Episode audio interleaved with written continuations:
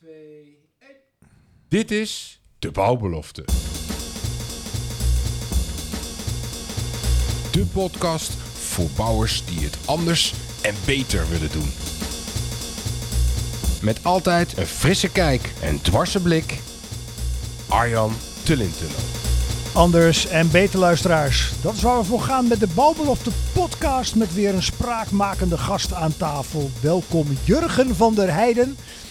In het dagelijks leven eh, senior consultant strategy and policy bij TNO.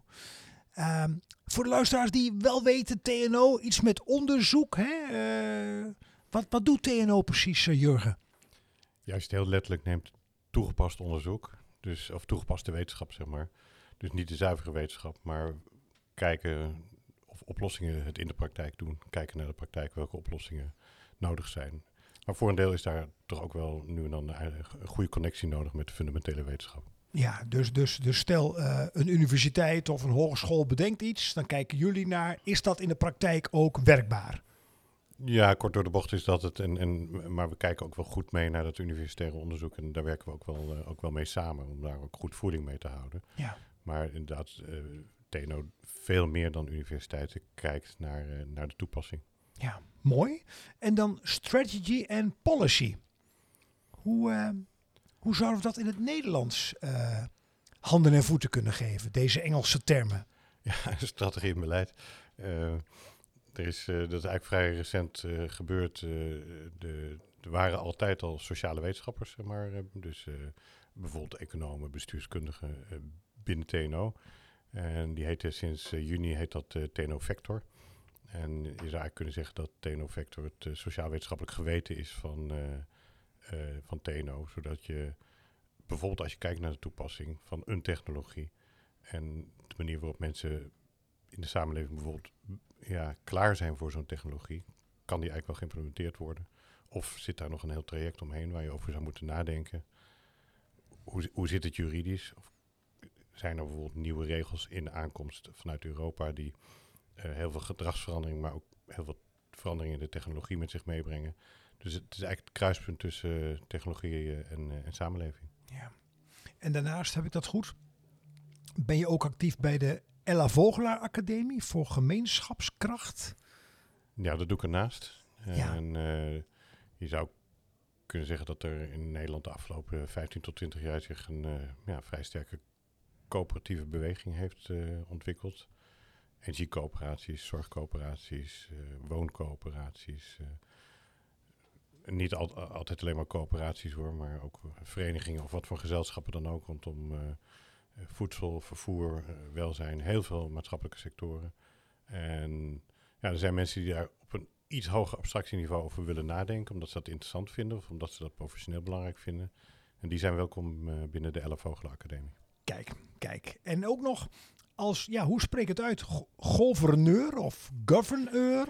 Ja, gouverneur. Dat, bij de Erasmus in Rotterdam, de universiteit. Ja, dus dat die EUR achter gouverneur, dat staat voor Erasmus Universiteit. En governor, governance, bestuur, sturing. Ja. En dat, dat is een groepje uh, binnen de, ik weet eigenlijk niet wat de naam faculteit is, maar in ieder geval de mensen die zich met bestuurskunde bezighouden aan de Erasmus, die hebben nog weer een klein groepje, dat heet gouverneur. En daar uh, ben ik aan verbonden. Kijk, nou, um, Rode draad voor deze podcast, hè, duurzame energie. En dan hoor ik luisteraars al denken, oh daar gaan we weer. Duurzaamheid, energie, klimaat, milieu. Nou, haak niet af zou ik zeggen, blijf luisteren, want we gaan het specifiek hebben over de markt hiervoor, onder meer de ontwikkelingen in het recht. Dat lijkt me een interessante. De spelers en de bedrijfs- en organisatievormen. Hè. Dus even dat als rode draad voor het komende half uur, 35, 40 minuutjes.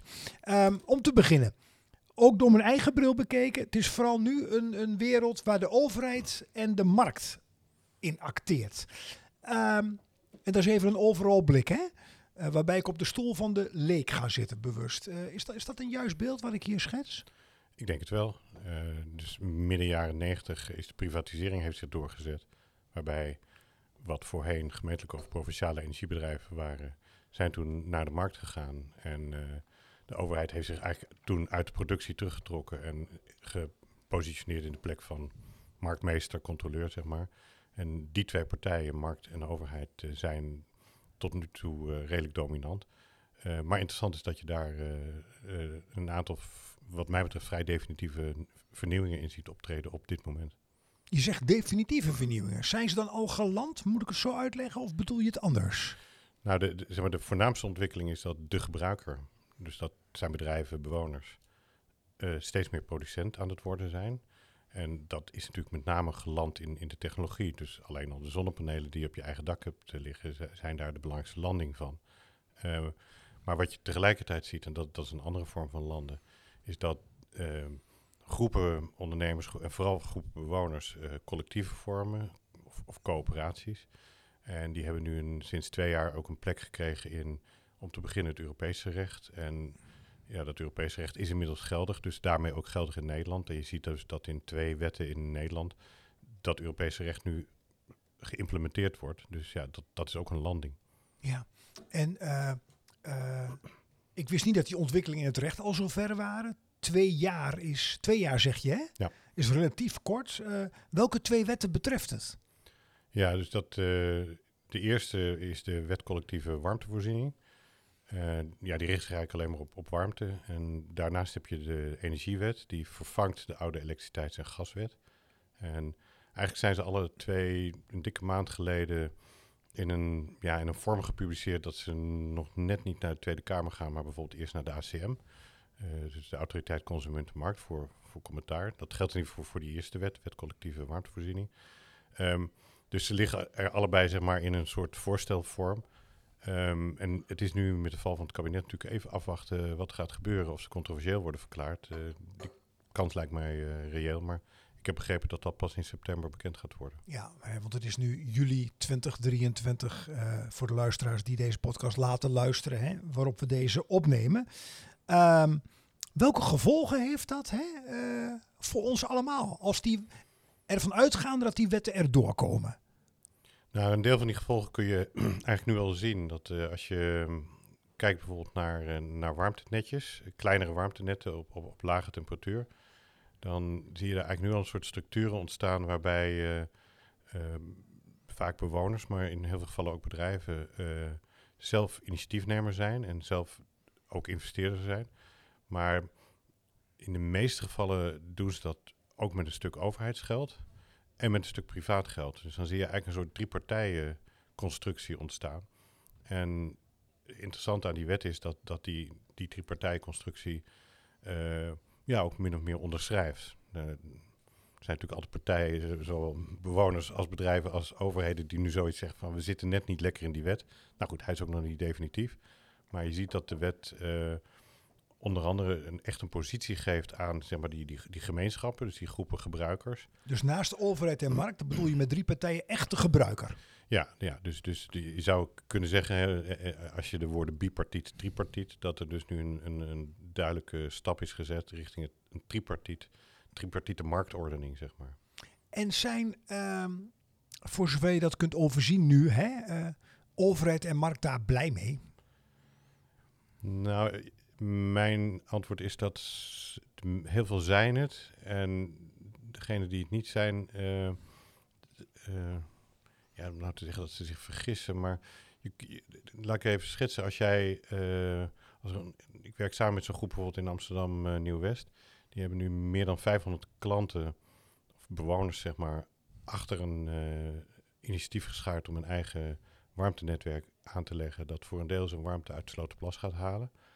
En ehm, ja, als bedrijf krijg je dan in één keer, als jij het wint, zeg maar, je moet dan wel aanbieden aan die bewoners, heb je in één keer 500 klanten. Dus je hoeft niet zelf nog eens een keer de moeite te doen om die 500 klanten te werven.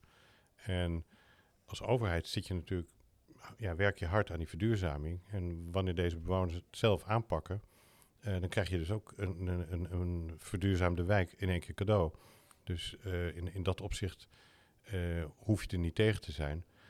Wat je wel ziet is dat een, een aantal eh, eh, bedrijven, met name de wat grotere bekende ehm, energiebedrijven, ehm, ja, die zitten voor een deel nog in de traditie dat zij alles verzorgen voor de klant. Dus een klant die voor, voor een stukje eh, zelf zijn productie gaat verzorgen. En voor een stukje, hè, want ze gaan, die, die klanten hebben andere banen enzovoort. Dus die hebben altijd gespecialiseerde bedrijven nodig om ze te helpen. Maar voor een stuk gaan ze het in eigen hand nemen. En ehm, dus, dus, dus zeg maar de, de vooruitstrevende energiebedrijven zien zichzelf nu in de positie van service provider, die dienstverlener aan deze actieve groepen bewoners. Die het echt niet allemaal zelf gaan doen en heel graag een goed energiebedrijf in de arm nemen. Als je als energiebedrijf nog in de oude traditie staat om alles voor de consument te doen, ja, dan, heb, dan heb je volgens mij nog een stukje terrein over te steken. En nou, je ziet dat daar, daar sommigen daar harder in gaan dan anderen. En, en eh, ik ken de markt niet volledig van energiebedrijven. Hè? De energiereuzen als de Essence eh, en noem maar op. Ehm, merk je door jouw bril bekeken eh, dat daar al een goede beweging in zit? Nou, er, er is een, ehm, een, een strijd geweest, die was, eh, die, die, die, die is denk ik al, ja, die is een jaar geleden losgebarsten toen, ik moet zeggen, toen nog missionair minister Jette, dus ju- juli 2022 kwam hij met een eh, ja, vrij significante uitspraak dat de netwerken voor warmte, we hebben het tot nu toe alleen maar over warmte, hè? Mhm. Eh, dus een netwerk voor warmte, en, en de bedrijven die daarbij horen om, daar, om die te mogen exploiteren, dat die eh, voor een deel ook in publieke handen mogen komen. Dus dat, dat is een vrij significant signaal. En Is dat te vergelijken met de spoorwegen, de verhouding ProRail-NS? nou, het is grappig dat je dat noemt, want Ja. dat is nou volgens mensen die ik daarover hoor ook de reden waarom dit gebeurd is, omdat Rob Jetten bij ProRail heeft gewerkt en Aha. eh, gedacht heeft van, van ja, waarom doen we het niet op deze manier? En eh, daar, daar is toen best wel oppositie tegen geweest vanuit met name zeg maar, de wat, wat grotere bedrijven die zeiden van, eh, de, de- van ja, dan doe ik niet meer mee. Maar vervolgens bleek dat, dat andere bedrijven, waaronder bijvoorbeeld de voormalige netwerkbedrijven, of nog steeds netwerkbedrijven, maar ehm, die hebben wat meer marktgerichte onderdelen, dat die zoiets hadden van nou, vinden we wel leuk. Dus ehm, je kan blijkbaar, en dat vind ik dan wel weer interessant, je kan blijkbaar als een groot energiebedrijf ook niet meer zeggen van nou, dan doe ik niet mee. Want er zijn er anderen die zeggen van nou, dan doe ik het wel. Dus eh, als je echt mee wil gaan in deze beweging, zul je volgens mij eh, moeten snappen. En dat, dat energieproductie gewoon door technologische eh, stappen vooruit, door de consument zelf kan worden gedaan voor een stukje. En dat, dat die dus zeggenschap krijgt. En dat je, ja, als je daar niet aan mee wil doen, dus als je niet de stap wil maken om daar met die bewoners mee te werken en ook met de overheden mee te werken, die nu ook mogen investeren, dan, eh, dan doe je niet meer mee. Ja. ehm, en, en, en dat gaat dus de komende 10 tot 15 jaar serieus veranderen, is jouw voorspelling. Dus dat is lastig, hè, hoe, snel dat gaat. Dus eh, als je kijkt naar die kleine initiatiefjes, dan eh, hebben ze qua productie echt nog maar een paar procent eh, van de hele markt in handen. Als je kijkt naar hun invloed, die is groter, want ze zijn heel snel gegroeid. En ze hebben natuurlijk ook invloed op het gedrag van het energiegedrag van mensen en op de besparing. Dus ze stellen wel iets meer voor. Ehm, maar wat ik zei, hun groei is vrij aanzienlijk. En als ik me nog steeds even beperk tot warmte, dan zie je dat er nu zo'n laatst geteld, en die laatste telling die, die was dat er 150 initiatieven zijn in heel Nederland. Dus dat zal waarschijnlijk wel weer gegroeid zijn, neem ik aan. En ja, elk van die 150 initiatieven is ook nog maar een paar jaar geleden begonnen met, met die warmte-initiatieven. Dus ehm, als je naar de groeicijfers kijkt en, en dat extrapoleert, denk ik dat het een. eh, eh, dat het echt wel een aanzienlijk deel van. Ja, ik kan niet inschatten hoe groot dat wordt. Ehm, wat misschien een belangrijke antwoord is nog, en dan eh, kijk ik niet alleen meer naar warmte, maar ook naar elektriciteit, is dat de technologie ook zodanig aan het worden is dat de grotere producenten eh, voor zeg maar, een, een, een goe- goede, uitgebalanceerde productie ook afhankelijk worden van de gebruiker. Dus als je heel simpel even een voorbeeld neemt van een windmolen. ehm, soms is de, de elektriciteitsprijs daarvan zelfs negatief. Ehm, en je er is je dus alles aan gelegen als producent, ook als grote producent, wanneer je bijvoorbeeld een heel windpark op de Noordzee hebt, om die momenten dat die elektriciteitsprijs heel laag is, te kunnen leveren aan een klant die daar op een slimme manier mee omgaat. Door het bijvoorbeeld om te zetten in eh, elektriciteit in een batterij, of door het bijvoorbeeld om te zetten in eh, warmte die wordt opgeslagen in, in een waterreservoir. En, eh, dus je, je bent, en, en dat je dan een vaste prijs afspreekt met die klant. Dus dat je niet meer last hebt van die negatieve prijs, want je hebt een vaste prijs met die klant afgesproken. Dus de afhankelijkheid tussen producent en consument is, is uh, in rap tempo groter aan het, uh, aan het worden. En ook dat is een reden om aan te nemen dat, dat dus die, die tripartiete verhouding uh, tussen en de gebruiker en de markt en, en de overheid, dat, dat die, dat echt wel de toekomst is. Ja, als ik een verkeerde vergelijking trek, dan zeg het, uh, Jurgen. Ik zie wel een parallel naar bijvoorbeeld de bankenwereld of de mobiele telefoniewereld. Kijk naar het spoor, mooi voorbeeld. Uh, de NS jaren geleden, monopolist. En heeft nu ook andere uh, vervoerders op, het, op de railinfrastructuur te, te dulden. Zou het zo kunnen zijn dat de energiemaatschappijen nu nog de remmende factor zijn omdat ze nog zoveel bescherming genieten vanuit Den Haag, als je begrijpt wat ik bedoel. Nou, kijk, ja, dat zou je kunnen zeggen. maar um, ze, ik snap ook wel voor een deel dat ze, uh, dat, dat ze nog weer hun eigen zorgen hebben, omdat zij ook de verantwoordelijkheid hebben om uh, hele grote groepen klanten uh, te blijven beleveren. En, en het is altijd voor welk bedrijf dan ook de vraag hoe ga ik om met innovaties. En, en deze innovatie, zeg maar de opkomst van, van de gebruiker als, als bepalende factor, is eentje die zij natuurlijk ook constant moeten inschatten. En die, die op dit moment natuurlijk nog relatief klein is. En ondertussen hebben ze ook hun eigen problemen om, om het oude systeem overeind te houden. Dus, ja. uh, dus in die zin ook een overgangsfase, mag je het zo zeggen? Een nou, overgangstijdperk? Ja, dat, dat, de ene manier is die gedachte er wel eens ingeslopen. Als je kijkt naar de vorige energietransitie toen we van uh, uh, kolen naar gas gingen, zeg maar even plat gezegd. En dat was, was eigenlijk een relatief korte klap. En we gingen echt van, van het ene naar het andere alternatief. Ik meen binnen, binnen een jaar of vijf, hè? Ik, ik zou het niet precies weten. Maar mijn, mijn stelling is dat de, deze huidige traditie, die, die is permanent. Dus de, de, de innovaties blijven elkaar opvolgen. En uh, de, je kan nooit zeggen dat. volgens mij kun je niet zeggen dat deze transitie over 20 jaar gestopt is. Uh, misschien dat hele deskundige mensen op dat moment er wel bepaalde fases in kunnen ontdekken. Omdat bijvoorbeeld een bepaalde technologie opeens heel erg de overhand kreeg. Um, maar ik denk dat, dat uh, hè, want je hebt het en over gas, hè, waterstof, uh, en over elektriciteit en over warmte. En, en er zijn heel veel nieuwe ideeën, nieuwe manieren van transporteren, opslaan. En ook wat, wat denk ik heel belangrijk is de integratie daarvan. Dus dat je in een wijk uh, zorgt dat je elektriciteit en, en je warmte, dat dat goed op elkaar afgestemd is. En dat wanneer het een keer heel koud is, dat je nog een klein beetje gas kunt gebruiken. Dat, dat soort gedachten, zeg maar. En ik, ik zie niet voor me hoe de innovatie daarin gaat stoppen. Dus ik denk dat die transitie permanent is. Uh, transitie als de enige uh, permanente, roept het even bij me op. Als een vast gegeven, dat wil ik ermee zeggen, voor de komende tientallen jaren misschien wel. Ja, en ik denk dat een heel bepalend onderdeel daarvan dus de, de, de integratie gaat zijn. Ja. En, en wat bedoel je dan precies met die integratie? Ook even voor de luisteraars die het nog niet helemaal kunnen duiden. Nou, dat je, eh, een voorbeeld wat ik net gaf, bijvoorbeeld als, je, als de elektriciteit heel goedkoop is, dat je hem omzet in, in warm water. En dus eigenlijk een, zeg maar, een hele grote boiler onder de grond. Uh, dus dan integreer je elektriciteit en, uh, en warmte. Um, maar daarmee heb ik bijvoorbeeld ook al aangegeven dat je een, een hele goede verhouding krijgt tussen, tussen je opslag en je gebruik. Wanneer ga je uh, direct van het net gebruiken? Wanneer ga je uit je opslag gebruiken?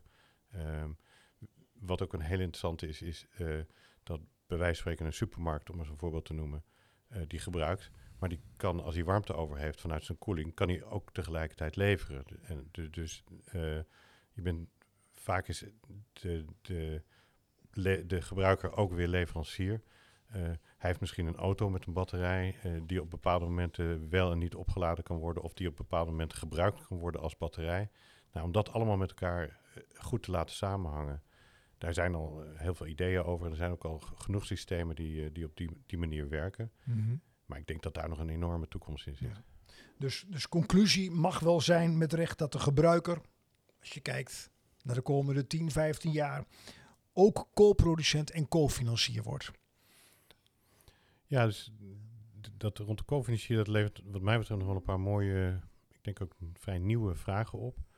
Uh, welke denk je dan aan? Nou, ik heb, we zijn natuurlijk gewend om alleen maar te denken in publiek en privaat geld. En je zou kunnen zeggen dat daar nu een derde vorm van geld bij komt. Eh, laat ik het maar even civiel geld noemen. Dus dat is de, het geld wat de, de gebruiker of een groep gebruikers bij elkaar haalt. Eh, je zou het crowdfunding kunnen noemen. Eh, dus die bewoners die ik net noemde in Amsterdam, die gaan dus voor hun warmtenet aan de Slotenplas, gaan ze op een gegeven moment meebetalen. En, en dat is civiel geld. Ehm, en wat ik met name interessant aan vind, is dat je, als je kijkt bijvoorbeeld naar wanneer je veel overheidsgeld nodig hebt, wat niet ongebruikelijk is in de duurzame energiesector, dan dat de overheid dan bijvoorbeeld zegt van ja, maar je hebt, dan moet je ook wat eigen geld inbrengen, hè, co-financiering. Nou, dan moet je een bedrijf zoeken dat mee wil doen. Maar ja, dan, en dan is zeg maar dat civiele, dat, uh, dat private geld van bedrijven is dan je hefboom om, aan het publieke geld te komen. Maar nu heb je eigenlijk een tweede hefboom ernaast. Namelijk uh, dat civiele geld. En, en het andere voorbeeld is uh, wanneer een bedrijf zegt: Ik wil wel meedoen, maar dan hebben jullie, moeten jullie ook wat geld inbrengen. En dat dan de overheid zegt: Oké, dan leg ik wat bij. Maar dan heb je nu de tweede hefboom erbij, dat die bewoners zeggen: van nou, wij brengen ook wat eigen vermogen in. Dus uh, je gaat eigenlijk nu van één naar twee hefbomen om je financiering rond te krijgen. En ja, dat, dat is volgens mij een, een, een verschijnsel wat wat je, wat je van de praktijk kunt leren, want het wordt in de praktijk gebracht, maar wat uh, bij wijze van spreken nog niet in de, in, in, in de leerboekjes fi financiering staan, want daar is het meestal toch publiek en, en privaat. En ja. En, en ja, in zijn algemeenheid denk ik dat je dus op deze manier meer geld kunt mobiliseren uh, voor de energietransitie en dat lijkt me alleen maar een goed ding. Ja, het klinkt ook zo logisch, Jurgen, zo komt het op me over. Nou ja, ja. Um, maar als je volgens in de portemonnee van de bewoner kijkt en uh, uh, je vraagt bijvoorbeeld om uh, 5000 euro per huishouden, ehm, dan kun je over het algemeen echt wel aan ze voorrekenen dat ze dat terug zullen verdienen. Eh, omdat als ze niet meedoen, ja, dan zijn ze aan duurdere oplossingen gebonden.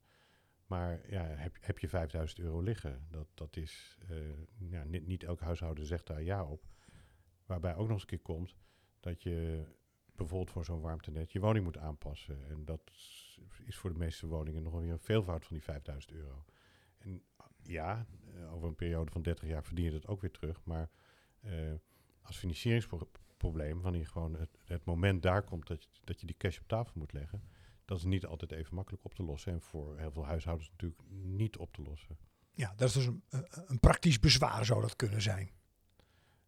Ja, ja. Dat, dat, en, en kijk, als je daar bijvoorbeeld, en daar, als je dat met een verandering van je hypotheek zou kunnen oplossen, en er zijn dan van dat soort hypotheken, dan, dan kun je ook alweer een heel eind komen. Dus, uh, of renteloze leningen zie je nu met zonnepanelen ook al. Exact, exact. Dus, bijvoorbeeld, uh, ja. ja. Ja, ja. Maar, en dat zijn allemaal dingen die uit de financiële wereld al bekend zijn. Uh, en, maar wat ik dus een interessant vraagstuk vind, is dat je zegt van hé, hey, we, we, kunnen die financiële wereld dus eigenlijk ook verrijken met het idee dat het ook daarvan twee partijen naar drie partijen gaat. En wil de financiële wereld daar al een beetje in mee, in dat denken, voor zover je dat kunt overzien? Um, ja, ik, ik, weet dat er uh, diverse banken zijn die hebben het verschijnsel energiecoöperatie uh, al lang ontdekt en hebben daar ook al wel producten voor, uh, voor ontwikkeld. dus dat je um, bijvoorbeeld als, als wanneer zo'n bank ziet dat het een robuust initiatief is, dat zij ook voor financiering van de bank kunnen krijgen. En dat daarmee misschien ook een klein beetje rust wordt gegeven aan die bewoners. Dat ze het geld niet allemaal op voorhand op tafel hoeven te leggen, maar dat, dat er gewoon tijdelijk een financiering van die bank komt. Die erop rekent dat de, deze bewoners dat, dat wel weer terug zullen betalen aan, aan die bank. Ja, dat lijkt me een mooie ontwikkeling. Ik denk het wel. Ja, ja, ja. ja. Even tussendoor, Jurgen. Ik heb tien kaartjes op tafel liggen. Je mag een getal kiezen, want dan ga ik de vraag voorlezen en dan mag je antwoord geven. Uh, vier.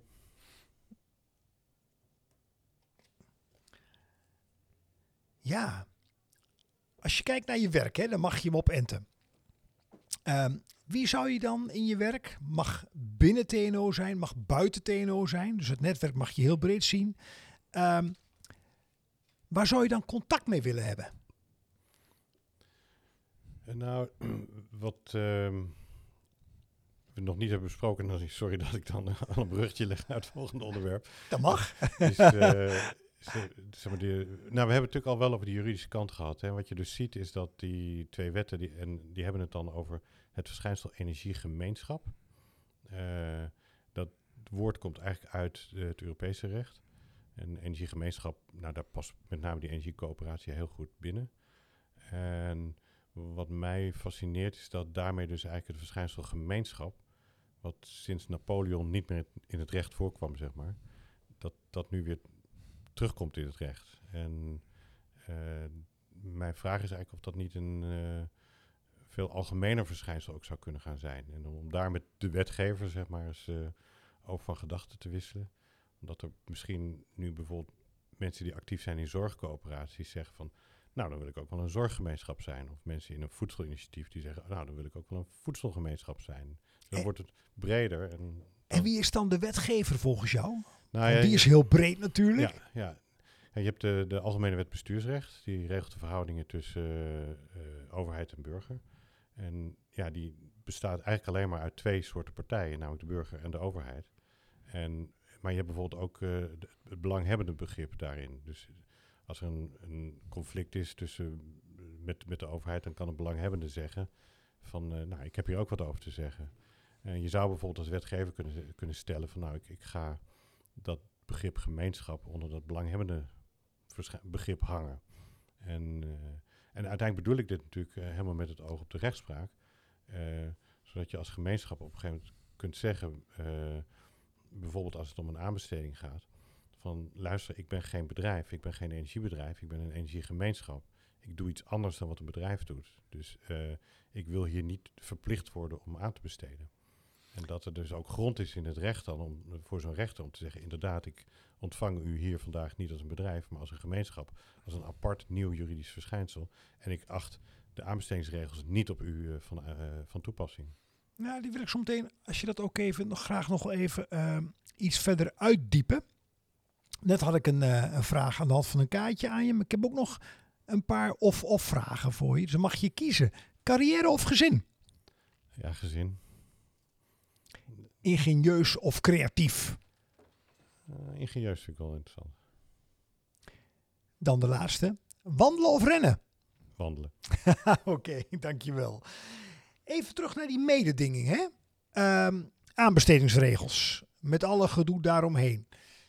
Eh, je zegt dus als een energiecollectief, als ik het goed begrijp, zou dan eigenlijk een zodanige entiteit moeten zijn dat die gevrijwaard is van alle punten en komma's die te maken hebben met aanbesteden. Ja, dat, dat, ligt een beetje in het midden nu nog. Dus dat, dat is een, een, vraag die, eh, ehm, nou, waar, waar we de komende tijd onze tanden nog een beetje in moeten zetten. Eh, dus ja, als je kijkt naar het ontwerp van die wet collectieve warmtevoorziening, dan eh, zie je dat de gemeente straks de bevoegdheid heeft om een gebied, in de wet heet dat dan een kavel, aan te wijzen en te zeggen van nou, eh, best groot energiebedrijf, jullie, zijn, jullie mogen dit kavel gaan eh, ontwikkelen, dus die krijgen een concessie. Als er dan binnen dat gebied een kleiner initiatief is van een energiegemeenschap, dan kunnen zij zeggen van, nou gefeliciteerd dat je deze concessie hebt gekregen, maar wij doen niet mee. Dus dat is al een, een, een soort uitzonderingspositie op het aanbestedingsrecht, zou je kunnen zeggen. En ehm, daar, nou ja, daar, daar volgen wat mij betreft wel een hoop nieuwe vragen uit. Want bij eh, warmte kun je vrij makkelijk zeggen, oké, dit is het gebied en wij zijn hier eh, het, groepje die het zelf doet. Maar bijvoorbeeld bij windenergie is dat alweer een stuk lastiger. Dus het is voor een energiegemeenschap een stukje lastiger om te zeggen van nou, dit is ons gebied en wij willen hier een eigen windmolen neerzetten. Ik, ik denk dat de rechter dan wat kritischer kijkt en zegt van nou, ik, ik wil hier toch een aanbesteding hebben. Nou, het is allemaal heel, heel nieuw dit en, en voor zover ik weet zijn er nog geen rechtszaken over geweest. Dus hier liggen wat mij betreft een paar, paar open vragen van waar, waar de rechter eh, de, de grens zou kunnen gaan trekken. Mag je dan zeggen dat ehm, niet eens een vraag is die rechtszaken gaan komen als dit wat grotere schaal krijgt? Misschien zijn ze het zelfs al, en nee, dan weet ik er niet van. Nee, alle begrip. Ja.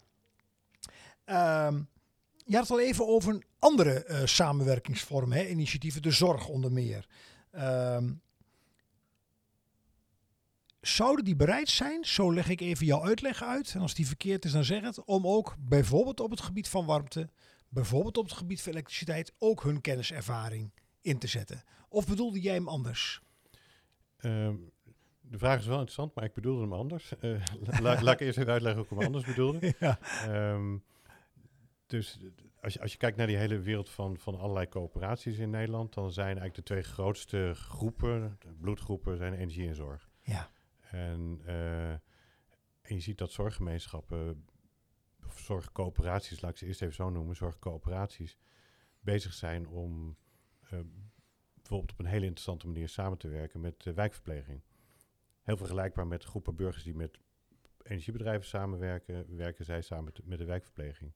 En um, zijn eigenlijk op een best wel productieve manier de zorg aan het verbeteren, waardoor bijvoorbeeld het enorme personeelsprobleem wat er dreigt, een stukje minder groot zou kunnen zijn.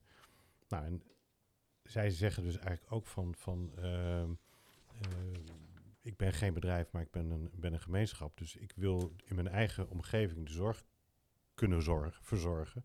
En ik wil niet aan een aanbesteding gebonden worden. Ja. Of ik wil bijvoorbeeld geen btw hoeven te betalen over wat ik zelf doe. Zoals dat hè, bij, dus eh, als jij zelf energie opwekt, krijg je de btw ook terug. En zij zegt van dat willen wij eigenlijk ook.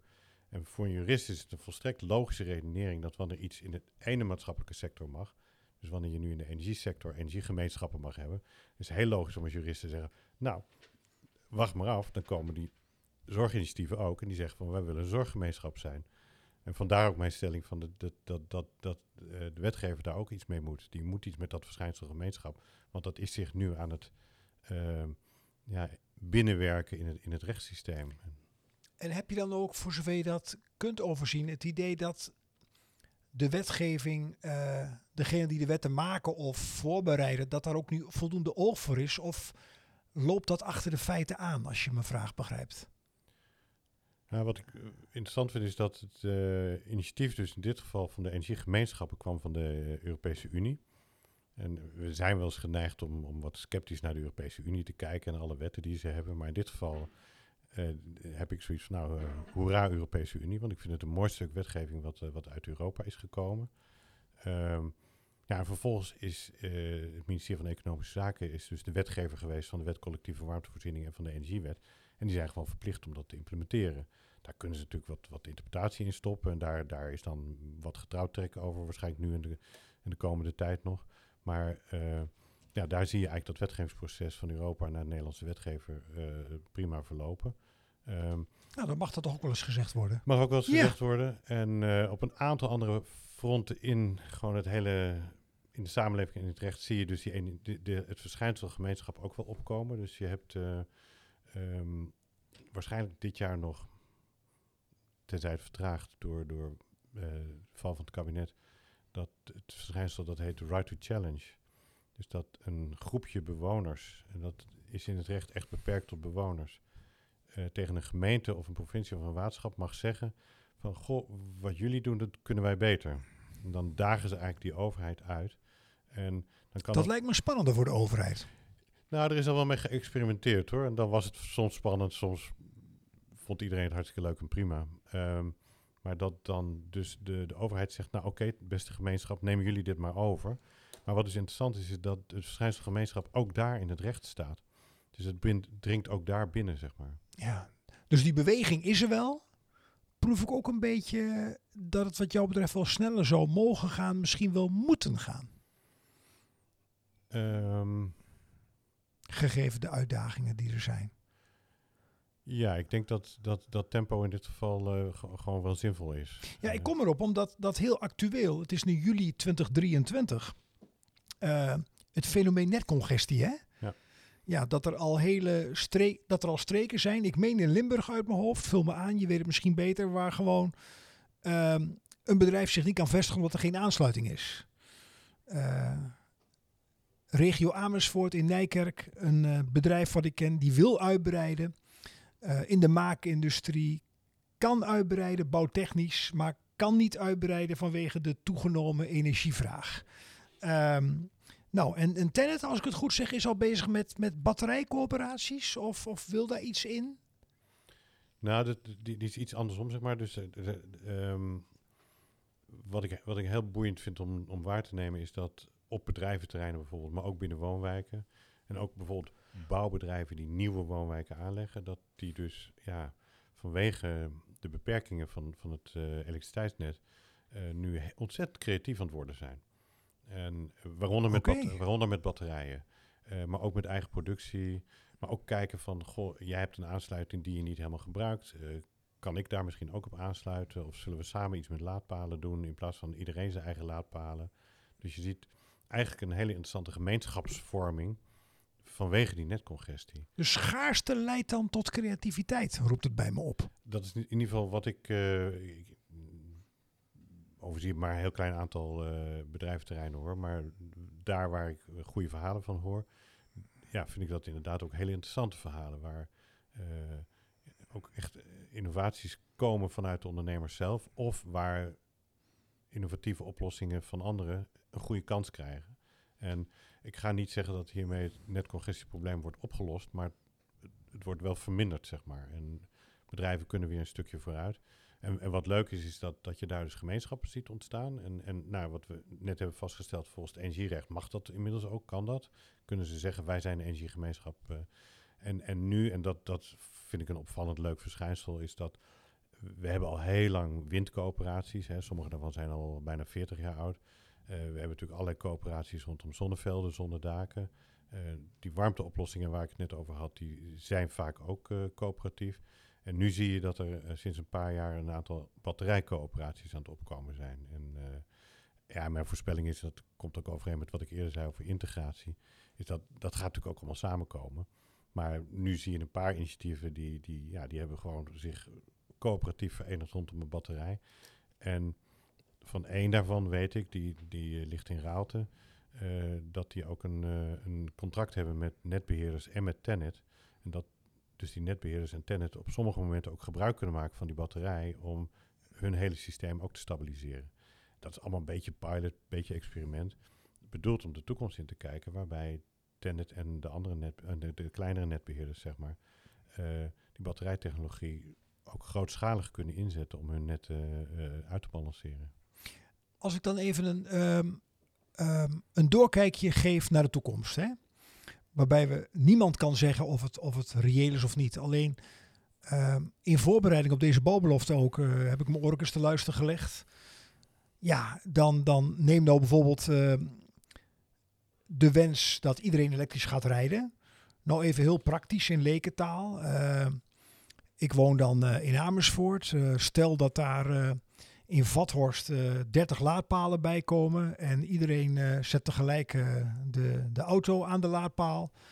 Figuurlijk, spreekwoordelijk gezien, zo moet ik het zeggen, of metaforisch, dan kunnen er 100 huizen op zwart komen te staan. Hè?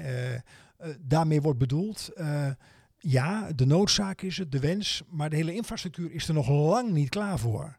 Ehm, in, in, in wat ik om me heen hoor, dus niet als je erin zit, conflicteert dat met zeg maar de taakstellende opdracht ook vanuit de overheid. Je kunt van alles willen, maar dan moet het ook te realiseren zijn. Ehm, hoe kunnen we daar als, als leek, als buitenstaande naar kijken van en ons een, een beeld ontwikkelen bij wat is nu reëel bij wat er allemaal op ons afkomt? Nou, als je niet alleen naar, naar Vathorst kijkt, maar naar, naar heel Nederland is... Kijk, de, de overheid heeft een soort zorgplicht, zeg maar, hè, dus leveringszekerheid van, van energie.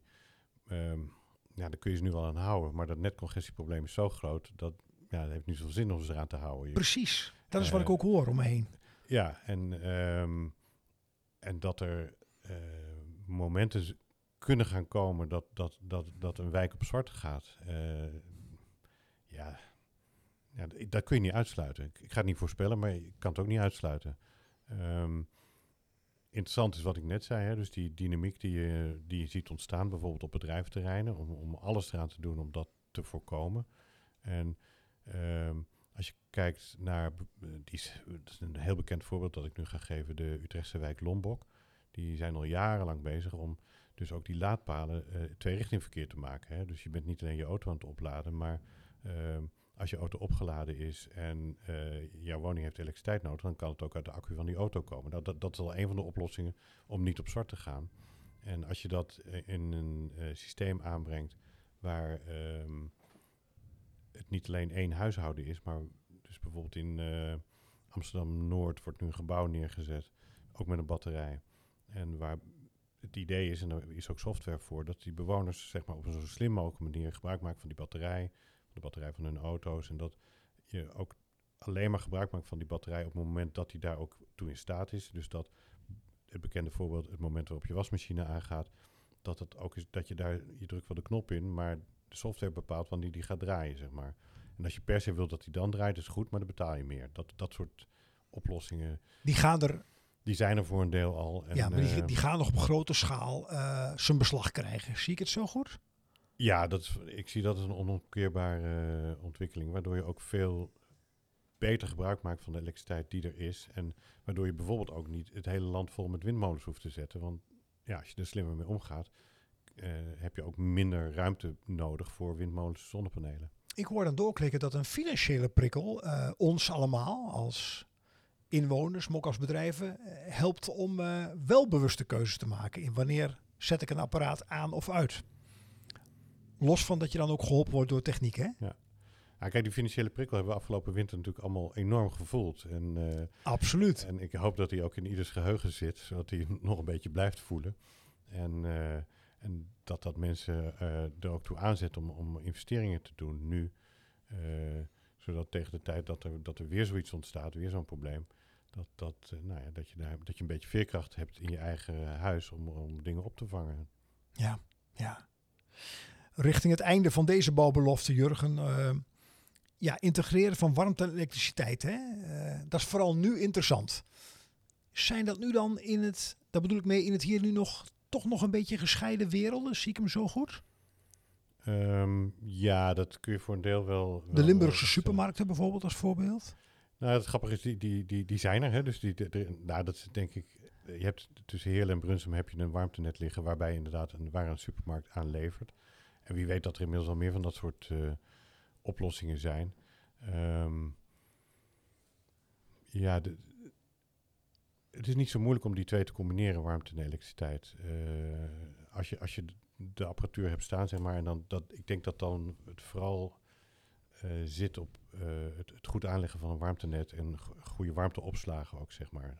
Als je die niet hebt, ja, dan heb je ook niks om je elektriciteit in, in, in op te slaan.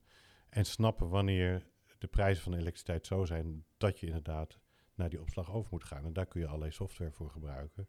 En eh, ja, om dat allemaal op zijn plek te krijgen in Nederland is, is denk ik eh, eh, belangrijk. Want het, scheelt in de hoeveelheid ruimte die je nodig hebt voor windmolens en voor zonnepanelen. want je maakt slimmer gebruik van je elektriciteit. En het scheelt natuurlijk een, een, een hoop geld. Want als, als jij een negatieve prijs voor elektriciteit omzet in gewoon goedkope warmte voor jezelf, dat, dat is gewoon, gewoon een goede business case.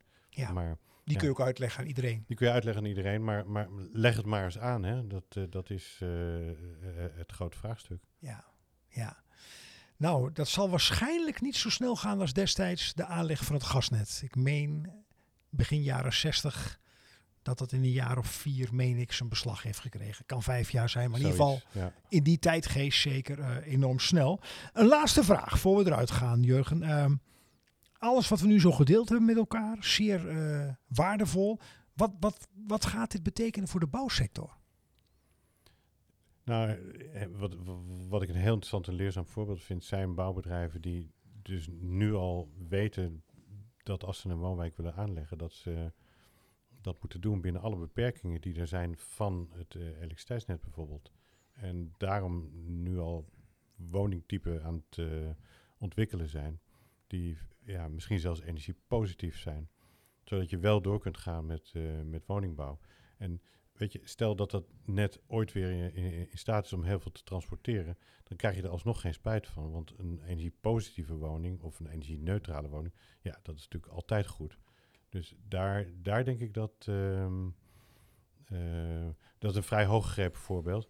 Kijk, een, eh, ehm, een andere belangrijke ontwikkeling is dat, dat wil je je woning gewoon uiteindelijk geschikt hebben voor, voor eh, weinig elektriciteitsgebruik en, en, eh, en temperatuur op lage, of een, een lage temperatuursysteem, zeg maar, omdat dat weinig eh, energie verbruikt. Dan zijn er nu al natuurlijk eindeloos veel ingrepen die in woningen mogelijk zijn. En, en waar natuurlijk heel veel hele mooie aanbieders op de markt zijn. En, en ja, die, die wens ik voor henzelf, maar ook voor de energietransitie alle succes om dat te implementeren. Ja, wel, wel, wel bijzonder. Uh, de, de woorden zijn eerder gebezigd in deze podcast. Schaarste leidt dus tot creativiteit. Ja, en, en bij, bij sommige bedrijven natuurlijk al heel lang. En ja, wat misschien een, grappige stelling is om, om, om, mee af te sluiten, omdat het de laatste vraag is. Uh, ik heb wel eens gesteld van, als jij zonnepanelen hebt op je huis en als je je huis goed hebt geïsoleerd, ben je eigenlijk bezig om een warmtenet aan te leggen. Want dat zijn voorwaarden om überhaupt op een warmtenet te kunnen. Dus uh, ook als jouw woning of jouw wijk nog lang niet toe is aan een warmtenet, kun je nu al stappen zetten door gewoon uh, je huis beter te isoleren, uh, zonnepanelen aan te leggen en allerlei andere ingrepen, zodat tegen de tijd dat het warmtenet er komt, je er ook helemaal klaar voor bent. Ja, nou, lijkt me een waardige afsluiting van deze bouwbelofte. Uh, Jurgen van der Heijden, dankjewel als gast uh, in deze bouwbelofte. We hebben toch weer een uh, ander kijkje in de keuken gekregen uh, naar de toekomst toe. En, en, welke uitdagingen we hebben en welke initiatieven er nu al zijn. Gelukkig maar. en welke er nog komen gaan. Ehm, ik sluit af met de bekende woorden. Tot de volgende bouwbelofte.